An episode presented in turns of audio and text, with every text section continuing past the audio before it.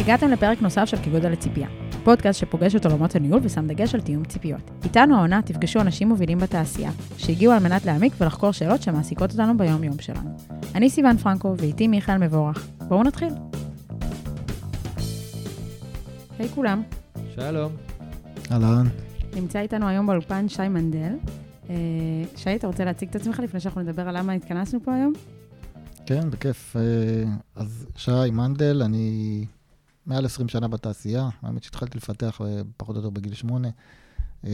בשנים האחרונות אני בנקסט, נקסט אינשורנס, אנחנו מפתחים בעצם מוצר טכנולוגי שהוא ביטוח לעסקים קטנים בארצות הברית. המון טכנולוגיה בהקשר הזה, כי זה מוצר מאוד מאוד מורכב, גם בהקשר של הרגולציה סביב זה, אבל גם בהקשר לזה שהוא מאוד מתוחכם, יש בו מעל אלף סוגי מקצועות, כמה מוצרים ביטוחיים, יש שם הרבה מורכבות טכנולוגית. אה, זהו, אנחנו מנסים, אה, גדלים מאוד מהר, המכירות גדלות, כמות האנשים גדלה, אה, יש הרבה אתגרים מעניינים, חלק מהם נדבר פה. אז על מה באנו לדבר היום, מיכאל? אז uh, אנחנו יודעים שהשוק עכשיו, נראה לי היה לנו כבר גם כמה פרקים ודיברנו על כמה אנחנו, השוק חם, ואנחנו מגייסים, ויש בועה או אין בועה, ואיפה אנחנו נמצאים, ואנחנו רואים שכולם מגייסים כל הזמן. ואני חושב חשוב לנו, גם, גם כנקסט, כמו שתיארת עכשיו, ארגון שגדל מאוד מאוד מהר ומגייס, וגם אנחנו בפלאגר מגייסים המון המון, אבל... הגיוס הוא, הוא בעצם רק ההתחלה, זה, זה השלב הראשון. הוא סטפ זירו אפילו, אני אפילו לא אומרת שהוא השלב הראשון. הוא נקודת ההתחלה, גייסת. נכון, ואני חושב שהמון המון יש פוקוס היום, גם ברשתות, אבל גם בארגונים, על מה זה תהליך גיוס נכון, ואיך עושים תהליך גיוס טוב, ואיך עושים את זה אפקטיבי, ואיך מגיעים למספרים, ו-time to hire, מדהים. אני אומר, בעצם בוא נשים את כל הדברים האלה מאחורינו. גייסנו. גייסנו אחד, חמישה, עשרה, גייסנו... זה משנה, אתה זורק מספרים, אבל נכון, זה מאוד משנה. נכון, בדיוק, ואנחנו מגייסים, ולכל מספר כזה באמת יש השלכות אחרות. ו- ומה קורה אחר כך?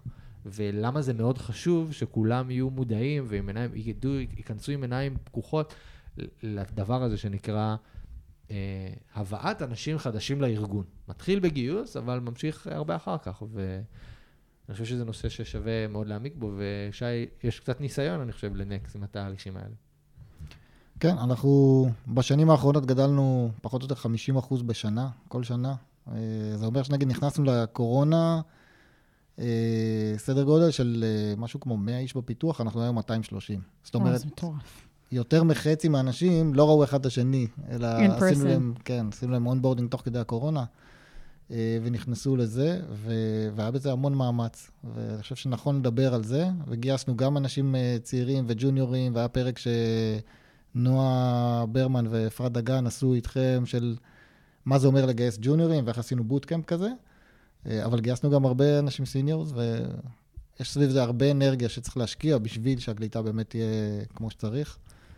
אז מה הכאבים בעצם? כאילו, מה, מה הניע לפעולה? ברגע שיש בן אדם, אז צריך, אה, צריך לדאוג לו. זאת אומרת, הוא הגיע לעבודה, צריך, צריך לחשוב מה עושים. אני חושבת שכאילו הרבה אנשים והרבה מנהלים שיצא לי לעבוד איתם בעבר, הם כזה בלחץ, פתחו לי תקן, תעזרו לי לגייס אותו, תביאו לי את הבן אדם. מגיע הבן אדם ביום הראשון. עומד באמצע המשרד. בדיוק, עומד, נכנס, כזה, כולם כזה, היי, מה קורה? וכולם בדרך כלל נחמדים, נכון? אז כולם כזה, מה שלומך, ואיך קוראים לך, ומתחילים להציג את עצמם. בהנחה שיש משרד. כן, כן בהנחה שיש משרד. מתחילים להציג את עצמם שמות, אני יודע. ומה אז? מה עושים עם הבן אדם הזה? איך אה, עושים לו רמפאפ? עכשיו, גם אם הוא הבן אדם הכי סיניור בעולם, הוא צריך להבין, הוא צריך ללמוד, הוא צריך להכיר את הארגון, את האנשים, את הדרך לפעול, את הפרוססים, את הטולס. זה תהליך. אז בעצם, מה, מה, מה, כמה, אמרת מספרים של כמה אתם עכשיו, אבל בואו נדבר נגיד על השנה האחרונה. כמה אנשים גייסתם, ומה קרה איתם? אני חושב שגייסנו סדר גודל של 60 איש. רק אה, לפיתוח אנחנו מדברים. כן. אוקיי. Okay. פיתוח בארץ, אה, בעולם הרבה יותר. אבל אני חושב שמשהו ש... שמאוד טוב זה שדי מההתחלה, כאילו, הרבה אנשים עם ניסיון ש... שהיו בחברה, אז מראש בנינו מסמך onboarding, בנינו mm. מייל כזה, template, זאת אומרת, ברגע שמישהו חתם, אנחנו, יש לנו כבר איזה סדר פעולות כזה. זאת אומרת, הראש צוות מתקשר אליו ואומר, איזה כיף שחתמת, ו... יש לכם ממש כזה תוכנית לא? פעולה כבר. כן. אוקיי. אחרי כמה זמן בניתם את התוכנית פעולה הזאת? או לפני כמה זמן? לפני, לא יודע, ארבע, חמש שנים. כאילו אה, ממש, די- די, די בהתחלה, מההתחלה, אוקיי. כבר התחלנו לבנות, מתוך ידיעה שזה... זו אם, אם אתה לא. מתחיל, אם אתה לא מתחיל לכתוב את זה, אז זה לא גדל. אז זה מסמך Google Doc כזה, והוא מסמך חי, זאת אומרת, כל, כל מפתח שמגיע, אם הוא רואה שיש שם איזה משהו שצריך לתקן או משהו כזה, אז אני חייבת להגיד שגם לנו לעשות. יש מסמך די דומה לזה, ואנחנו ממש שמים את זה כ expectation, כחלק מה onboarding של העובדים אצלנו, שאנחנו מצפים מהם גם לתת פידבק לנו לתהליך וגם לכתוב שם דברים, אבל עוד לפני זה, אתה אמרת שגייסתם אה, אה, משהו כמו 60 והתחלתם לעבוד על המסמך הזה לפני ארבע שנים, אני חושבת שבפלייווייר המצב קצת שונה, בעיקר כי נרכשנו, והרבה מהדברים שהיה לנו בבסיס של סימפלי לא כל כך רלוונטי, אה, אולי ברמה הטכנולוגית כן, אבל, אבל במסביב, בתהליכים. בתהליכים ממש לא. אבל ו- מה בעצם המסמך הזה בא להתפקס. עליו? מה, איזה, באיזה דברים הוא נוגע? אז נגעת אפילו במשפט אחד, הראש צוות צריך... אה, לעשות טלפון. לדבר. למה? האמת שזה לא כתוב במסמך, זה, זה, זה עניין. חברי כזה, זה התורה כן? שבעל פה. אבל כן, אבל זה מאוד ברור שכאילו, קיבלת מישהו חדש לצוות, אתה רוצה... אני, אני לא חושב שזה ברור, אם, אם אנחנו לא כן... לכולם זה ברור. אני חושב אוקיי. שיש... אה, אני חושב שהייתי שם את זה תחת הכותרת אולי של, אה, לא יודע, חוויית העובד, או... חוויית או המועמד, או המועמד, כן. כבר לא מועמד. אני חושב לייצר את, ה, את החיבור אז שלו רגע, כאילו אתה אומר. אז- אנחנו כחברה, או אני כראש צוות, או אני כמנהל, צריך להתחיל לקלוט את העובד מהרגע שהוא חתם. כן, לגמרי. ולא מהרגע שהוא הגיע. לא, לעומת. יש לו איזה חודש, כן? יש לו איזה חודש שהוא הוא עוד יכול לשכוח מ- מי הוא בכלל התראיין וזה, אז אנחנו רוצים לייצר את החיבור הזה. זה אומר שאנחנו חושבים עליו כל הזמן. זאת אומרת, הראש צוות חושב עליו כחלק מהצוות מהיום שהוא חתם. יש אירוע באותו חודש, באותו buffer של החודש, מזמינים אותו? כן. מי לגמרי. אחראי על זה? הראש צוות. אוקיי. אז כאילו, בעצם הוא קיבל... הוא קיבל בן אדם, ת- הוא כן, שלו. הוא, הוא קיבל אותו כן. תחת אה, אחריותו, וזה מא' עד ת' על כל המשתמע, וזה חגים, אה, אה, אירועים, חופשים, לא יודעת, כאילו, כל מה שקורה כן. באמצע. סבבה. ואז דרך מה? אגב, הוא- יש לנו גם כבר מסמך שאנחנו שולחים לו, של אם אתה רוצה ללמוד, אתה לא חייב, לא, לא מצפים את זה, אבל אם אתה רוצה, הנה קצת חומר לקרוא, גם קצת על התעשייה, גם קצת על הטכנולוגיה, אנחנו עובדים בקוטלין, הרבה אנשים שאנחנו מגייסים באו מג'אווה. אומרים לו, אם אתם רוצים, הנה כמה הרצאות נחמדות, כדי שתוכלו כבר להיכנס לעניינים. עדיין נשאיר להם זמן זאת לתרגיל אחרי רותם, הזה, אתה אבל... רותם אותם כבר אז לתהליך שהם עומדים לעבור. אתה כבר, כאילו גם סט, זה גם סט אקספקטיישנס, אבל זה גם, הנה מה שהולך לקרות, הנה מה שעומד להיות, הנה כאילו מה שתחוו. כן, בהחלט. אז, אז, אתה, אז בעצם המסמך הזה נוגע, אמרנו, ל- אולי set expectation ורתימה או חוויית העובד. אה, למנהל, עבור המנהל. לא, לא, המסמך הזה מיועד לעובד ברגע שהוא אוקיי. הגיע, ביום הראשון שהוא הגיע, הוא מקבל את אה, המסמך, אוקיי, אוקיי. אוקיי? הבנתי. הוא מקבל את המסמך, ויש שם גם איך להתקין את המחשב, הבנתי, הבנתי, הבנתי. וגם לאיזה Slack channels כדאי להתחבר, ומי האנשים שכדאי זה לך לפגוש. כן, זה זה. בעצם תהליך ה onboarding שלו? כן, אוקיי. כן, כן. אז אז אצלנו זה קצת שונה, ו- וכן חשוב לי כאילו להגיד אה, למה אנחנו מדברים על הפרק הזה. כמו שאתם יודעים, אה, העונה הזאת, אנחנו מביאים אנשים שידברו איתנו על דברים שמעסיקים אותנו מאוד. אה, בתקופה האחרונה, כמה אנשים גייסנו? 11? 11? 12? ב- באיזה? חמישה שבועות, כן, משהו כאילו הזוי, אה, אבל גייסנו, יש, כאילו big success, חגגנו, ואז הם הגיעו. ואני חושב שזה זה בדיוק מה שאנחנו יכולים לגעת, שהשלבים הבאים, הם, הם לוקחים זמן והם דורשים מחשבה. אז בואו נדבר שנייה אולי מה הם, כאילו, אז התחלנו לדבר יש את התהליך של ה onboarding. אוקיי, זה תהליך של, של יום, של שבוע. הוא מתחיל עוד לפני שהעובד-. שהעובד הגיע. כמה אה, אנשים. לוקחים בו חלק? כן. אז קודם כל הוא מתחיל באמת לפני שהעובד הגיע, אמרנו, מתקשרים אליו, שולחים לו קצת חומרי קריאה, מצרפים אותו אם יש איזה אירועים מעניינים שאפשר לצרף. ממנים באדי, מישהו Mhm. שילווה אותו, זה קורה עוד לפני שהוא הגיע. חושבים כבר על קצת משימות, אה, אולי דברים קטנים שהוא יוכל לעשות. יש לנו תרגילים מוכנים כבר של כל אחד שעובר את זה כדי לראות שהוא בעניינים. כולל זה שיעשה commit ו push ל production כבר ב- ביום הראשון, בשבוע הראשון, כדי שהוא ירגיש ויבין את כל התהליך. ואז בעצם המסמך מפרט מה, מה הוא צריך לעשות. אז נגיד היום הראשון, השני, זה, זה ה setup של הסביבה והכל, אבל אחרי זה זה כבר לשבת עם ה buddy שלו ולראות, אוקיי, מה התהליך פיתוח ואיך זה עובד, ו, ולעשות איזה commit כזה כדי שיראה את כל זה מההתחלה עד הסוף. אה, וזה ממשיך, יש שם במסמך עוד הרבה, יש אה, שלושה תרגילים שהוא צריך לעשות, אז הוא עושה אותם שניים מיד בהתחלה, ואחד אנחנו קצת דוחים. ו- ומי אחראי לכל התהליך הזה? הבאדי בעצם? הראש צוות אחראי, והבאדי בעצם אה, עובד איתו על זה. לראות. כן. אוקיי, ומה קורה? אז דיברנו על בן אדם אחד. ומה קורה אם יש שישה? כן, רק שנייה, זה הסתכלנו גם באספקט של הצוות וביותר הקשר הטכנולוגי. יש הרבה חברות שיש להן מה שנקרא NEO, New Employee Orientation Day, או משהו כזה, שזה יום אחד. אנחנו בחרנו לעשות את זה לא ביום אחד, כי הרבה פעמים הניסיון שלנו היה שאם עושים את זה ביום אחד, הבן אדם יוצא מזה עמום, ולא נשאר מזה הרבה. אז אנחנו מחלקים את זה לאורך הזמן. גם לנו יש כזה, זה נקרא אצלנו flying start. אוקיי. אמ, זה, פעם היה אצלנו ארבעה ימים לפני הקורונה, שכולם טסים לבוסטון, מסביב לעולם, כולם עולים על מטוס, מגיעים ל headquarters בבוסטון, ועושים orientation uh, week. זה כבר לא נקרא week, זה כבר לא בבוסטון, זה אונליין, וזה משהו כמו שלושה שבועות, בממוצע כשעתיים ביום, ארבעה ימים בשבוע. בדיוק מאותו הנחת יסוד, שזה יוצא מאוד overwhelming אחרת, ואתה נשאר עם מעט מאוד כן. בראש. נכון. אז אנחנו גם עוד מראש, עוד לפני הקורונה ולפני הכל, פיזרנו את זה על משהו כמו ארבעה שבועות. וזה יוצא גם משהו כזה, שעה, שעתיים ביום, לאורך השבוע, וכל פעם זה עם, עם צוות אחר או עם בן אדם אחר, ושם אנחנו מסבירים על הכל. זאת אומרת, על, על ה business ועוד על התהליכים. ואותו orientation עושה גם uh, מפתח וגם איש marketing? כן. אוקיי, סבבה. כן. עכשיו, יש לך חלקים שהם מאוד uh, עמוקים טכנולוגית, אז יכול להיות שהוא יוותר על הדבר הזה, כן? אם, אם מסבירים על הארכיטקטורה הכללית, הוא כנראה יבוא, אבל אם נכנסים עכשיו ל service מסוים וה internal שלו, אז, אז האיש פחות. marketing כנראה פחות יבוא אוקיי. לזה. כן? אבל כן, לאורך החודש הזה, זה הרבה למידה. Mm-hmm.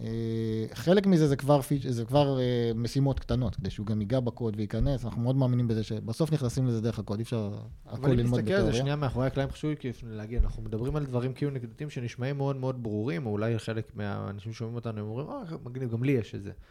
אבל כדי לייצר את אותו קורס אוריינטציה, וכדי לתאם את הקורס לכל האנשים החדשים שמגיעים, וכדי לוודא שיהיה מישהו במשרד, בטח בעולם של קורונה, שלא כולם כל הזמן מגיעים, ביום הראשון שהעובד מגיע, וכדי לוודא שממשיכים לדבר איתו, ולהכין את אותן משימות מראש, שלא תמיד הן קיימות, כי ה roadmap משתנה, ואני לא יודע עכשיו איזה משימה מתאימה לי. וכדי לוודא שהעובד באמת, או העובדת, מסתדרים עם חוויית ה onboarding שלהם, וה training הראשוני שלהם, ולא קשה להם ואין להם שאלות. כל הדברים האלה דורשים attention של מישהו או של כמה אנשים. והאטנשן הזה, מה שאני חושב שחשוב להביא לשולחן, הוא לפעמים נעלם כי כאילו גייסנו, אז uh, זהו. ואנחנו יכולים הרבה פעמים למצוא את עצמנו עם uh, עובדים חדשים שמרחפים, בין אם זה במשרד, במקרה הטוב, או בבית, במקרה הרע, ו... ולאף אחד אין מושג מה קורה איתם. וחייב לבוא ולשים מישהו, או מישהי, או, מיש... או כמה מישהוים, ש, ש, שמגדירים ועושים ועובדים בדבר הזה. בין אם זה אפילו אחרי זה לטייב, לצורך העניין, בסוף התהליך הכשרה, את התוכנית training. אז אני, אני אשתף ואגיד שכאילו, בתוך ה-11 אנשים שגייסנו עכשיו בטווח מאוד מאוד קצר של זמן, מה שקרה כתוצאה מזה זה שכולם מתחילים בטווח מאוד קצר של זמן. זה לא שאנחנו אומרים 11 אנשים על פני חצי שנה, אה, כל חודש מתחיל אחד ורבע בן אדם, נכון? יש את כל הסטטיסטיקות האלה. אז אצלנו זה לא עבד ככה, ופשוט יצא שבשלושה תאריכים על פני חודש וחצי, התחילו 11 אנשים לעבוד. עכשיו, מארגון פיתוח של 40, גדלנו, או 44, גדלנו להיות ארגון פיתוח של 55.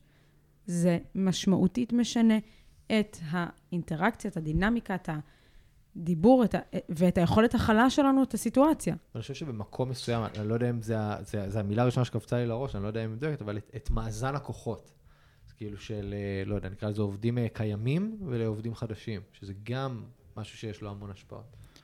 כן, אני, אני חושב שכשגדלנו מאוד מהר, בשנתיים האחרונות, זה באמת היה מצחיק קצת ש...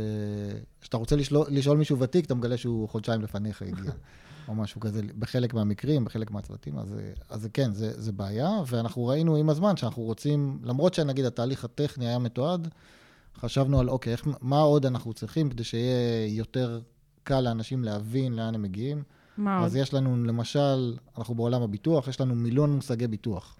גם בעברית וגם באנגלית, כדי שאנשים, כשהם שומעים את המילים האלה ואת הבאזוורד, שלכולם זה כבר רץ אה, חלק, אז הם יכולים להסתכל ו- ולראות את זה, אה, ולהבין מה, מה המושגים האלה. זה גם חלק מאותו מסמך ארוך, אבל אין ציפייה שיעברו על זה מלא ויקראו, אלא יותר שיבינו שזה שם, ואז כשאתה מוצא איזה מילה, אז אתה קופץ ורואה את זה. אה, אני חושב ש... כאילו, משהו שעשינו, דרך אגב, ממה שאמרת על זה שבאים הרבה אנשים, היה איזשהו שלב שבאנו ואמרנו, כל אחד יבוא באיזה יום שהוא רוצה, ובאיזשהו שלב אמרנו, בקצב הזה עדיף שהם יבואו ביחד. חד משמעית. ואז למשל מביאים את כולם ביום דבר. ראשון, משתדלים. זו נקודה מאוד מאוד חשובה. אנחנו עברנו בערך אותו אותו דבר. בהתחלה, כארגון שנרכש, זה היה מפלייווייר, שהם אמרו, לא, יש לנו dedicated onboarding days, ואנחנו כזה, מה יש לכם? למה להאט אותנו? הגיע מישהו חתם, תנו לנו להביא אותו מתי שהוא התחיל. וכשהתחילה המסה הקריטית של האנשים להגיע, פתאום אמרנו, מה, כל יום לעשות את ה training הזה מחדש? מה, כל יום לקבל, כאילו, גם הרעש וה interrupt לכל האנשים מסביב, זה יותר מדי גדול. לעומת זאת, אם אתה מרכז שלושה, ארבעה, חמישה אנשים ביחד, אתה משקיע שעה אחת של מישהו מנוסה, בכיר, ותיק, לא משנה מה, מנהל, לשבת איתם לעשות את התוכן, וחמישה אנשים סופגים את זה באותו זמן. אז חד משמעית, זה נקודה מאוד חשובה ומאוד פרקטית. וגם, אני, אני אגיד לכם, מהצד של הארגון, איך, איך אפשר לבדוק אם, אם אתם שם או לא, אם אתם רואים שיש לכם יותר מדי עצירות, אה, לעשות את זה ב, ב, בחודש, לא בשבוע, כי בשבוע זה, זה כאילו, כאילו אתה לא מודד את זה, אבל אם בחודש ספרת 4-5 שעות שהעברתם את אותו תוכן, אז יש כאן בעיה, וזה לא משרת את הארגון יותר. אה, אז אנחנו צמצמנו את זה לפעמיים בחודש, כן, ועשינו גם את זה גם אנחנו. לפני זה, בגלל שה-employee training הזה היה מפוזר לאורך חודש, אז היינו יכולים לקבץ אותם בזה, אבל גם את יום ההתחלה עשינו את זה ביחד, ואז כל ה... לקבל את המחשב ולהיות עם IT. וגם מה שראינו, שזה גם מייצר קצת איזשהו... אה, להם. להם. להם איזושהי- ביחד. כן, ביחד של החמישה האלה, שהם יכולים לדבר ביניהם וזה. אז מעבר לבאדי, שהוא קצת יותר רשמי, הם יכולים ביניהם הם יכולים לבוא להישען אחד על ולדבר, השני כן. ויותר נוח להם, אני מסכימה מאוד. אז בעצם אנחנו אומרים, אז יש את התהליך onboarding, יש את היום של ההתחלה, שהוא מאוד חשוב, ואז יש את התהליך של ה training. עכשיו, training ו onboarding מבחינתי זה לא אותו דבר. מסכימים?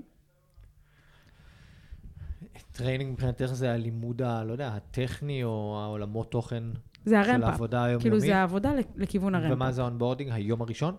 onboarding זה כל התהליך של בניית התשתית עבודה שלך. בין אם זה היום הראשון של ללמוד לאן הגעת ולהקים את המחשב שלך ולהקים את הסביבת עבודה, לבין אם זה להבין איך אני מדווח חופש, להבין למי אני פונה עם איזה שאלה, להבין מי החברי צוות שלי.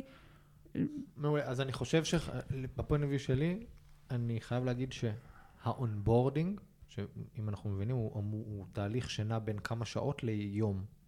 נכון? ה onboard, שי עושה, כן. עושה לי פרצוף. יכול לקחת אה, יומיים, שלושה, משהו כזה, אבל כן, עד שבן אדם מבין, כן. אז אני חושב, אדרבה, אני חושב, תהליך ה onboarding, לטעמי, חייב להיות מדהים.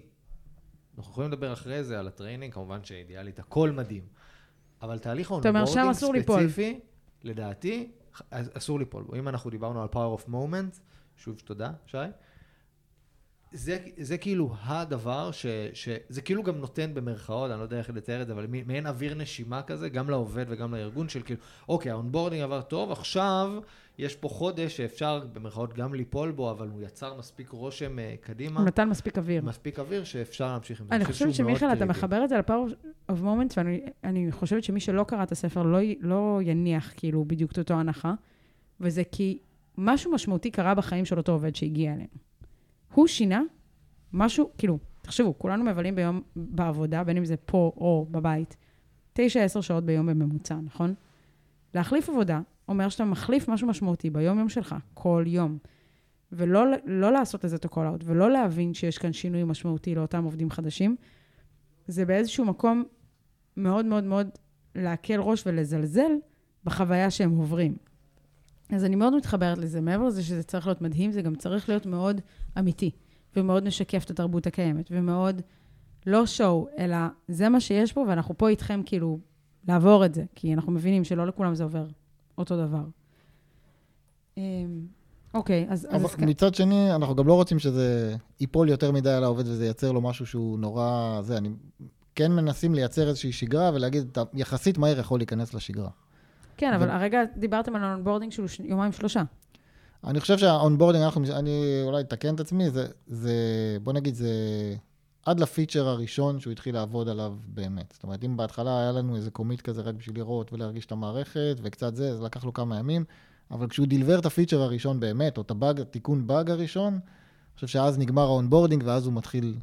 אה, אני חושב זה שזה תלוי. איך בנוי אולי תוכנית ה training, אבל אם אני מסתכל על העולם נגיד של, Playwire, שבו אה, יש בתחילת השבועות הראשונים, אנחנו עוברים הרבה, גם חומר לימודי, כמו שאמרת, אתם אה, לאו דווקא מקבלים אנשים שמכירים את השפה שאתם מפתחים בה, גם אצלנו זה ככה.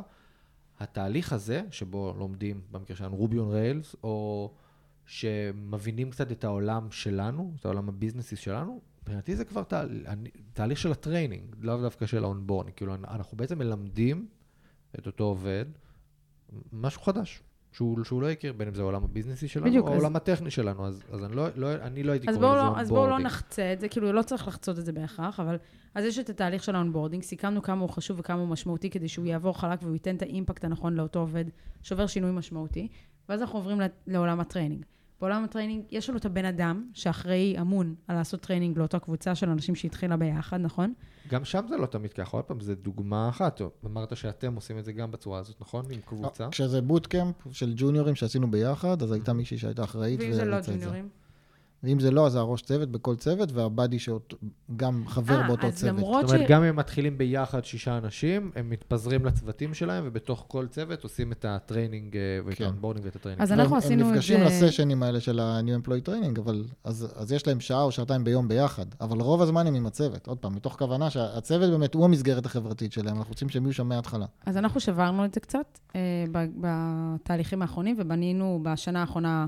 סוג של בוטקאמפס כאלה. אגב, במיוחד כי היינו רמוט, ובמיוחד כי הרגשנו שאנחנו לא רואים את האנשים האלה כל יום, אז יש להם דיילי של כל מה שהם עוברים ביחד, כי לא רלוונטי להם כל כך מה, מה נאמר בדיילי של הצוות שלהם, והם עוד לא יודעים לספוג מזה כלום.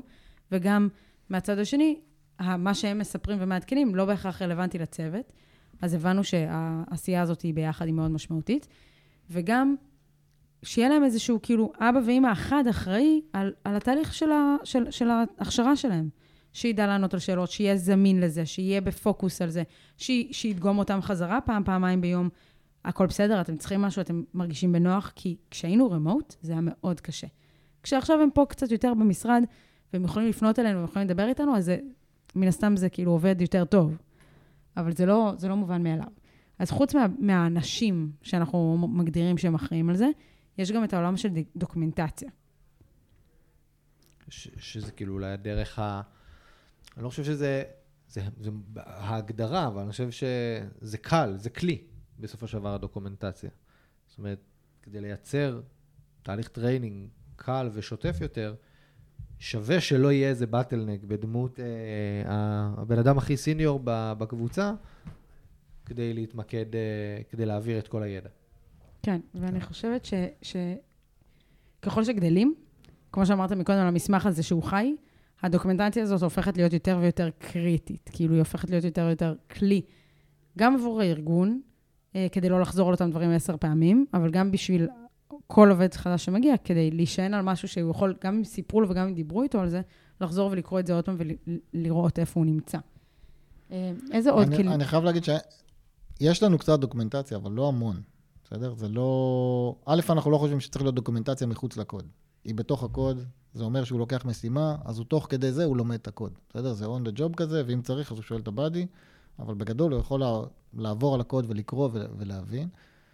אה, אנחנו רואים שאולי זה טיפה חסר, אנחנו מתחילים לעשות עכשיו דיאגרמות כאלה, כדי שיותר קל להבין פלואו מלראות דיאגרמה, מאשר לעבור עם דיבאגר ולחפש שורה-שורה.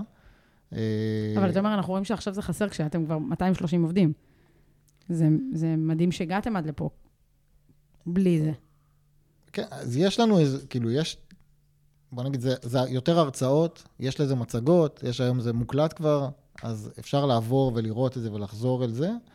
אה, ברמת הארכיטקטורה, ארכיטקטורה של כל micro-service ודברים כאלה, אבל הרבה מזה זה גם אה, בתוך הקוד. לא מצאנו נכון ללכת ולכתוב כל אחד מה, כל service, מה הוא עושה וכאלה, אנחנו כן קצת מתחילים עכשיו. למשל, להגדיר מה הגבולות של כל service, כשחלקם זה נגיד לא לגמרי ברור, אז להגיד, אוקיי, מה האחריות שלו, מה ה single responsibility של ה service הזה, זה משהו שמתחיל לקרות עכשיו. בסוף כל מיני גארדרלס שאולי נוצרו או נכתבו, שהקימו את הסרוויס, והם לא באמת כתובים איפשהו, זה פשוט ידוע שאולי הסרוויס הזה אה, צריך להתייחס רק ל... לא.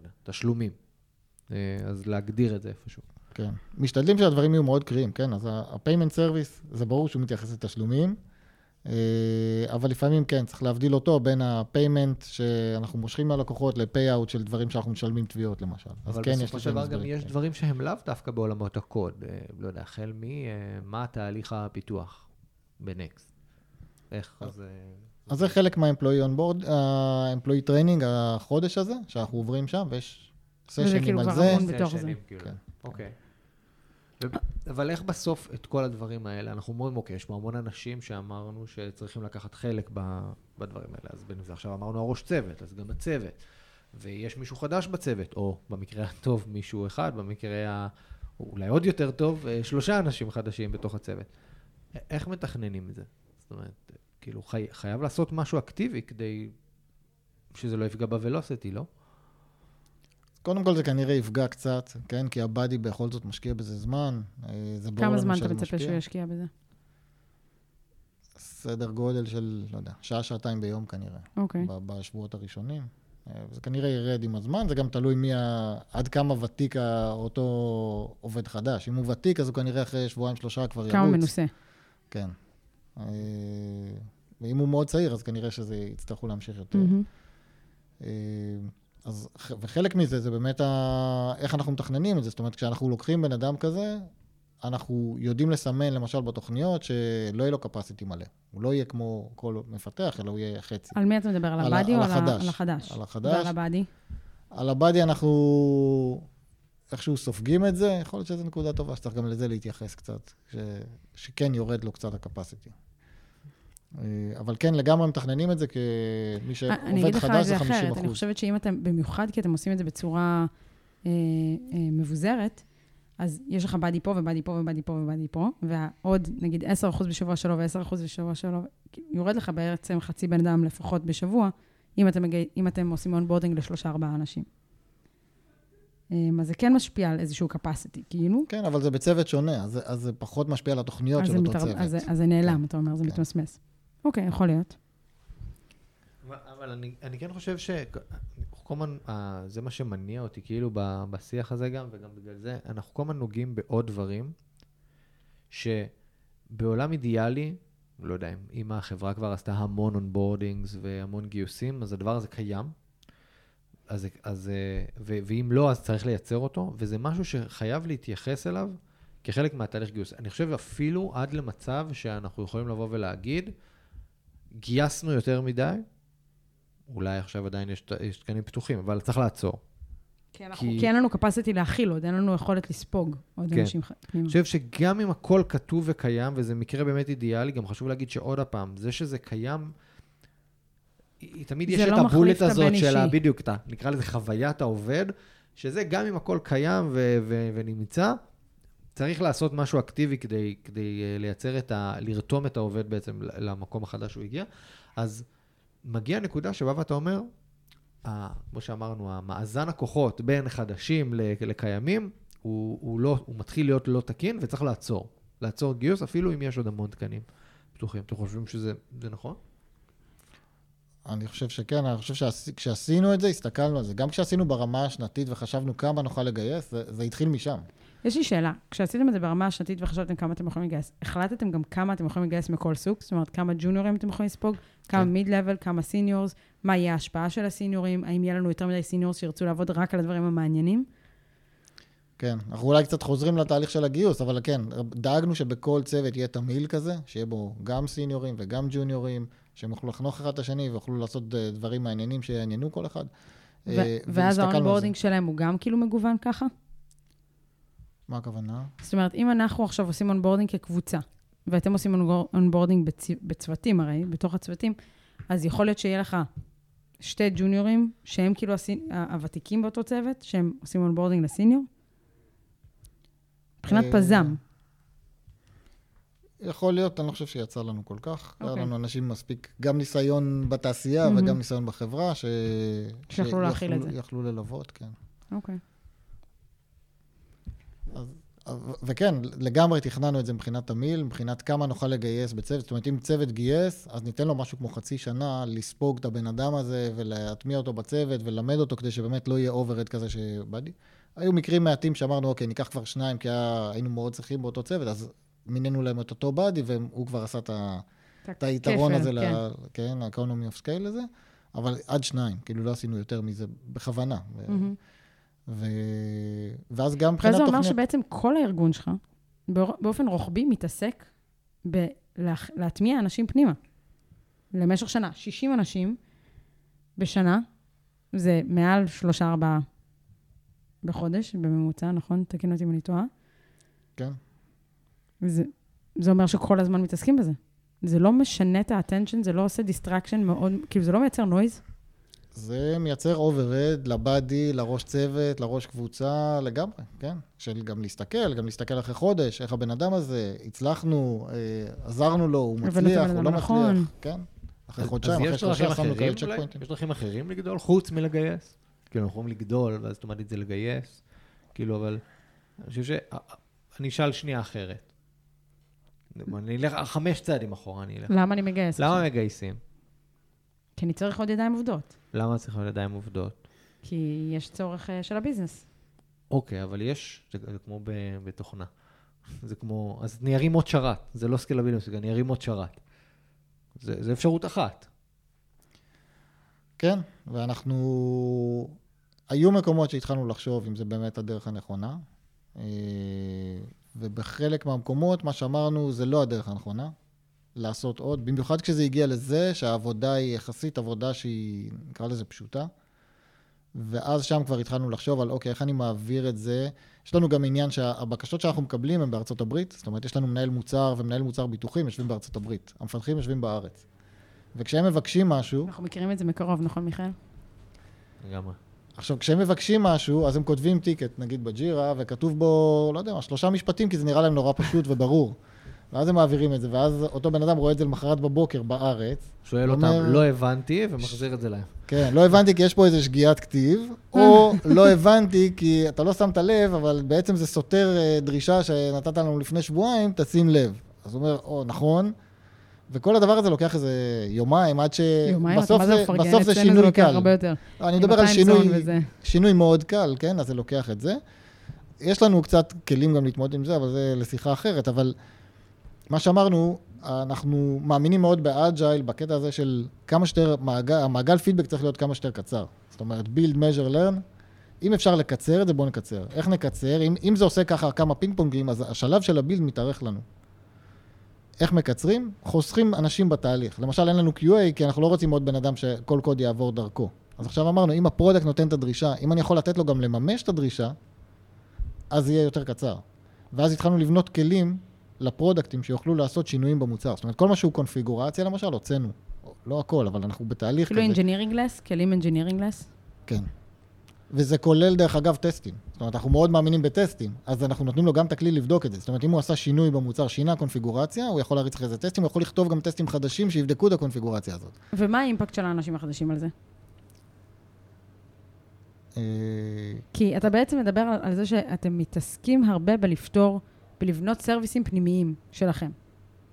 האם כשמגיע... לא יודע סרוויסים, אולי טולים. טולים, פנימיים שלכם. טולים, כן. ואז, ואז מגיע מישהו חדש, והוא בעצם רחוק מאוד מהביזנס, רחוק מאוד מהמטרה של הארגון, לא? לא, אז uh, כמה דברים. א', אנחנו בונים טולים, כן? חלקם זה נגיד עם ריטול, שהוא כלי כזה ממש לערוך קונפיגורציה מאוד קל, וחלקם הם ממש UI שבנינו לכלי הפנימי. אז אותו מפתח חדש יכול לעבוד על הכלי הזה, mm-hmm. של לתת או את ה-UI או את ה-Backend של זה ולראות, ודרך זה הוא לומד ומבין. Mm-hmm. זה גם יותר קל לו להיכנס ולהבין, אוקיי, איך אני עושה שינוי עסקי, ואיך לראות, איך זה משפיע לי על הקוד. מעבר לזה, הם נפגשים עם האנשים האלה, לפעמים עושים איתם shadowing, זאת אומרת, הם באים ואומרים לצורך העניין לאותו מנהל מוצר ביטוחי, בוא תעשה שינוי, אני אהיה איתך בזום, אני רוצה לראות מה אתה עושה. ואז הוא מסתכל ורואה בכלל את כל הסביבה של איך הוא עובד. זאת אומרת, מאיפה בא השינוי הזה? הוא הלך והסתכל, במדינה מסוימת יש חוק שאומר ש... ה, לא יודע מה, העלות, משהו שנקרא base rate, כמה עולה מינימום פוליסה, זה X. אז הוא הולך ומשנה את זה, קורא את זה באיזשהו אתר ומביא את זה. ואז הוא אומר לו, רגע, שנייה, אתה לוקח את זה מהאתר, אפשר להוריד את זה כאקסל? כן, בוא נוריד את זה, נשים את זה ב-CSV, אני אבנה לך tool שמכניס את כל ה-CSV הזה, אולי אפילו מכל המדינות. בעצם הוא מתחבר לדרך החשיבה של אותו user. כן. ה user הזה הוא user פנימי, yeah, אבל בסוף אנחנו נותנים לו כלי שעושה אותו הרבה יותר יעיל, וזה מאיץ לנו את הכל. למפתח זה הרבה יותר מעניין מאשר אותו אחד היה פותח לו ticket ואומר, תשנה לי את ה base rate במדינה הזאת מ-5 ל-5.3, אז אותו, באמת אותו insurance product manager יודע לעשות את זה בעצמו, ואנחנו בונים לו את הכלים. וואי, בא לי להקליט פרק איתך, שי, על אה, טולים פנימיים. לספק שירותים אה, ופתרונות פנימיים. נושא כאוב. אז אנחנו משקיעים בזה המון, גם מתוך זה שראינו שלגייס המון זה כנראה לא הפתרון, זה גם מתחיל להיות, יש קשיים של, של ניהול, של ידע, של זה מתפשט, כן? זאת אומרת, זה... הרבה פעמים אומרים, לגדול זה, זה חשוב, זה טוב וזה, אבל יש גם, ה economy of scale הזה, מתישהו יש לזה איזה אה, תפוקה שולית פוחתת, ואנחנו רוצים לראות שאנחנו לא עושים את זה. וזה חלק ממה שראינו, נגיד, לאורך השנתיים האלה, שבאמת התפוקה השולית הולכת ופוחתת. זאת אומרת, אנשים כאילו תורמים פחות, יש נגיד, אם הכפלנו את הפיתוח, לא הכפלנו את כמות ה-PRים. אז אנחנו רוצים לראות איך בכל זאת עושים את זה, ואיך עושים את זה שזה יהיה באמת משמעותי. אז מה אתם עכשיו? אתם עכשיו ממשיכים לגייס באותו קצב? לא, אנחנו האטנו את הגיוס. גם חלק מזה מתוך ראייה של מה קורה בתעשייה, אה, מה קורה בשווקים. אה, אנחנו רוצים אה, לעשות דברים קצת יותר, אנחנו רוצים להיות, שנקרא, מלפני השוק ולראות שלשם המגמה, ולעשות צעדים כמה שיותר מהירים בשביל לראות שאנחנו אנחנו עדיין סטארט-אפ, עדיין אנחנו על, על כסף של VC, אז אנחנו רוצים לראות שיש לנו run rate מספיק ארוך, אז ההחלטה האסטרטגית היא להאט את הצמיחה, כן לגייס לאיפה שאנחנו באמת חשוב לנו ואנחנו מרגישים שזה יהיה אפקטיבי מאוד. ומצד שני, בהרבה מקומות זה לבוא ולקחת ולהגיד, אוקיי, איך אנחנו עושים את הדברים שאנחנו עושים עם אותו כוח אדם, אבל הרבה יותר יעיל. זאת אומרת, אנחנו מדברים שבסוף, ב... לא יודע, נקרא לזה במשולש הזה, אולי זה לא אותה דוגמה, אבל תשכחו את המשולש.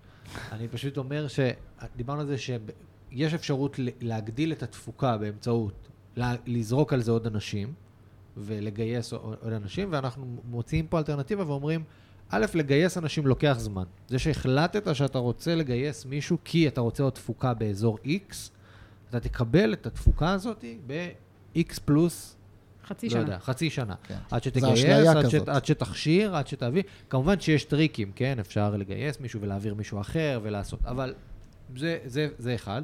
אמרנו, יש עוד דרכים להגדיל את התפוקה, ובעצם לייעל את התהליכים הפנימיים. זה יכול להיות תהליכים אמיתיים, כמו ג'ירה, ולראות איך התהליך עצמו מסורבל ואפשר לקצר אותו. זה יכול להיות ממש ברמת הקוד. זאת אומרת, לבנות טול, להשקיע עכשיו בלבנות טול, וזה, אגב, זה גם שיח שלדעתי מנהלים יכולים להחזיק בסוף מול, אה, לא יודע, נקרא לזה מקבלי ההחלטות, או אנשים ששולטים בסוף על הכסף, קשה מאוד לפעמים לבוא ולהגיד, למה אני צריך להפסיק עכשיו את הפיתוח פה, ולא לעשות את הפיצ'ר המאוד חשוב הזה ללקוח, כדי לעשות טול פנימי. איפה ה-ROI? אני חושב שטולים, בדוגמה הזאת, זה משהו ש...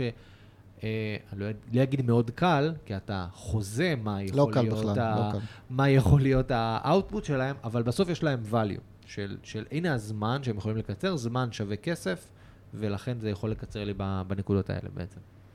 זה לא קל. היה לנו, לקח לנו הרבה זמן לשכנע, ובהתחלה עשינו את זה כזה בגניבה, פיתחנו את הכלים עד שה product managers הבינו כמה ערך זה נותן להם, ועכשיו שהם מבינים, אז הם כן אומרים, כן, בוא נשקיע הם, בזה ונמשיך. בזה.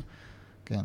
אבל אחד, אני חושב שמה שדיברת עליו של אני מגייס ואז זה יפתור לי את הבעיה, אני חושב שזה די אשליה.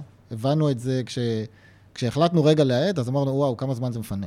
כן. זאת אומרת, אותו מנהל מפסיק לגייס, מפסיק לראיין, פתאום מתפנה לו מלא זמן, כאילו... כן, הוא פחות training. אה, יש לו אנשים שהם פרודוקטיביים, אז הם רצים קדימה. אה, והוא עסוק בלהריץ אותם קדימה ולהוציא להם אה, חסמים, מאשר לגייס ולהיות עסוק ב... כאילו, כן. כן. גם עוד דברים שכאילו לא, לא חושבים עליהם, כן? אבל תכנון רבעוני, נגיד, זה היה תהליך שהוא די משמעותי אצלנו, כי היינו צריכים להגיד, אוקיי, יש לנו עוד כל כך הרבה אנשים, בואו נחליט איך הם הולכים, לאיזה squad, אם יש צוותים ויש סקוודים, כמה אנשים בכל squad, כמה צריך. ה product היו מחכים לנו שניתן את ה input בשביל לדעת כמה פיצ'רים הם רוצים לבנות וזה. ועכשיו זה הרבה יותר רגוע. מה שהיה זה מה שיהיה, לצורך העניין. האחרים, כשיגיעו, נגיד לכם. אבל, אה, כי גם חלק מהחדשים, אנחנו מביאים אותם בשביל לבנות את הכלים הפנימיים. אוקיי. מגייסים לשם. זאת אומרת, זה התעדוף. כן. ואז ה product מבחינתם, אוקיי, מה שהיה, זה, אני יודע כמה יש לי, ואז הם יכולים לרוץ. זה, זה חסך לנו המון זמן של... אה, אולי את הבן אדם הזה נעביר מפה לשם, וזה זה חוסך הרבה יותר. אנחנו כן עושים מעברים, זאת אומרת, אנחנו כן עכשיו, בגלל שאי אפשר לגייס, אם אנחנו רואים שיש צוות מסוים שצריך יותר כוח, ואנחנו חושבים שהדרך הנכונה זה באמת להביא עוד אנשים, אז אנחנו עושים ניוד פנימי, אתה עושה תעדוף. ומשקיעים בזה יותר, כן. שזה חשוב, אני חושבת שתעדוף פנימי, ובאופן כללי פריוריטיזציה ל... על מה אנחנו כארגון עובד, ואיך אנחנו מת, מתפקסים ולא משתמשים בכוח אש שלנו כדי להביא עוד אנשים אליו, משתמשים בכוח אש שלנו כדי לייצר, לייצר יותר אימפקט באזור אחר שהוא יותר חשוב. לעבוד על מה שחשוב בעצם. בדיוק. זה, זה, זה call out שהוא מאוד מאוד חשוב, אני חושבת שהוא צריך להיות top, top of mind לכולם. אני יכולה להגיד שכשאנחנו עבר, סיימנו את שלב הגיוס, אז בלידרשיפים השבועיים שלנו תמיד היינו מעדכנים על כמה גייסנו השבוע וכמה יש לנו ב pipeline. סיימנו את שלב הגיוס, לא מחקתי את השורה, החלפתי אותה ב onboarding updates. וכולם הסתכלו עליי במין כאילו, מה את רוצה? אמרתי להם, חברים, הבאנו את האנשים, עכשיו זה עלינו לוודא שהם סקסספול ושאנחנו עושים את הפריורטיזציה הנכונה. אז זה עדיין top priority של הצוות הזה שיושב פה כל יום בשולחן. אמ, והמחיר שאנחנו משלמים כל עוד זה האג'נדה, הוא עדיין עלינו. אה, מצד שני, ברגע שנסיים את ה onboarding בתקווה שהכל יהיה טוב וכאילו יהיה fit של כולם, אז באמת הפוקוס חוזר להיות execution אה, ו execution מיטבי, ולא, ולא רק כי אנחנו פנויים לזה. כן, זה, זה חוסך זמן. אז... אתה רוצה לסכם? כן, אז אני חושב שבאמת, אני חושב שנגעת בזה ב, ממש בנקודה עכשיו בסוף, שאמרנו, הגיוס הוא השלב הראשון באמת. זאת אומרת, בסוף, יכול להיות שזה הפוקוס, וככה אנחנו חושבים שאנחנו יכולים לגדול, ואנחנו מגייסים, מגייסים, מגייסים, ואנחנו יודעים כמה כולם מגייסים עכשיו, אבל אחרי זה יש long list of action items שצריכים לקרות, וכולם גם צריכים לקרות בצורה טובה ומיטבית, כדי שה output הזה ייתן את מה שאנחנו רוצים, בין אם זה בתהליך ה onboarding, ה training, שעשינו באמת את ההבדל ביניהם, וגם איך אנחנו מתכננים את זה פנימית בתוך הצוותים, וה-velocity hit אה, שזה יוצר. אנחנו כן דיברנו על מעין ביג to do list כזה שצריך להיות גם לעובד אולי, כאילו כדי להקל עליו את הכניסה, אבל גם אה, לארגון. שזה יכול להכיל דברים כמו לייצר קשר עם העובד כבר מהרגע שהוא חתם, ולאו דווקא מהרגע שהוא uh, ממש התחיל לעבוד. Uh, אנחנו צריכים לדבר, להתייחס גם לאחוז החדשים מסך הארגון, ההשפעות uh, על התרבות, התרבות הפנימית של הארגון שזה עושה, ומתי אולי זה קצת, הבלנס uh, מתערער וצריך לשים לזה לב. Uh, דיברנו גם על זה שאפשר להפסיק לגייס. גם אם יש עוד תקנים פתוחים, לפעמים זה נכון לבוא ולעצור בדיוק בגלל אותו יחס או אותו אה, השפעה שזה מייצר על הארגון, ודיברנו על אלטרנטיבות לגיוס, בין אם זה יצירת כלים פנימיים או ניוד פנימי בתוך הארגון, כי גיוס הוא לא הפתרון להכל. קודם כל הוא לא נותן פתרון מיידי, הוא נותן פתרון לטווח הרחוק, ו... וזה לוקח המון מהארגון, כי גיוס לא נגמר בגיוס. אז אה, הדוגמה שסיוון נתנה, אם יש לכם אה, huge to do list, וחשבתם שסיימתם לגייס, אז אה, תחליפו את המילה גיוס ב onboarding ותמשיכו לעקוב. כי זה לא מסתיים אה, בזה. תודה רבה, שי. היה לנו כיף לדבר, וכיף אה, להעמיק עוד, עוד פעם בעוד נושא שמאוד מאוד מעניין אותנו ומעסיק אותנו ביום-יום. תודה, מיכאל. תודה. תודה, היה כיף להיות פה. ביי ביי. ביי.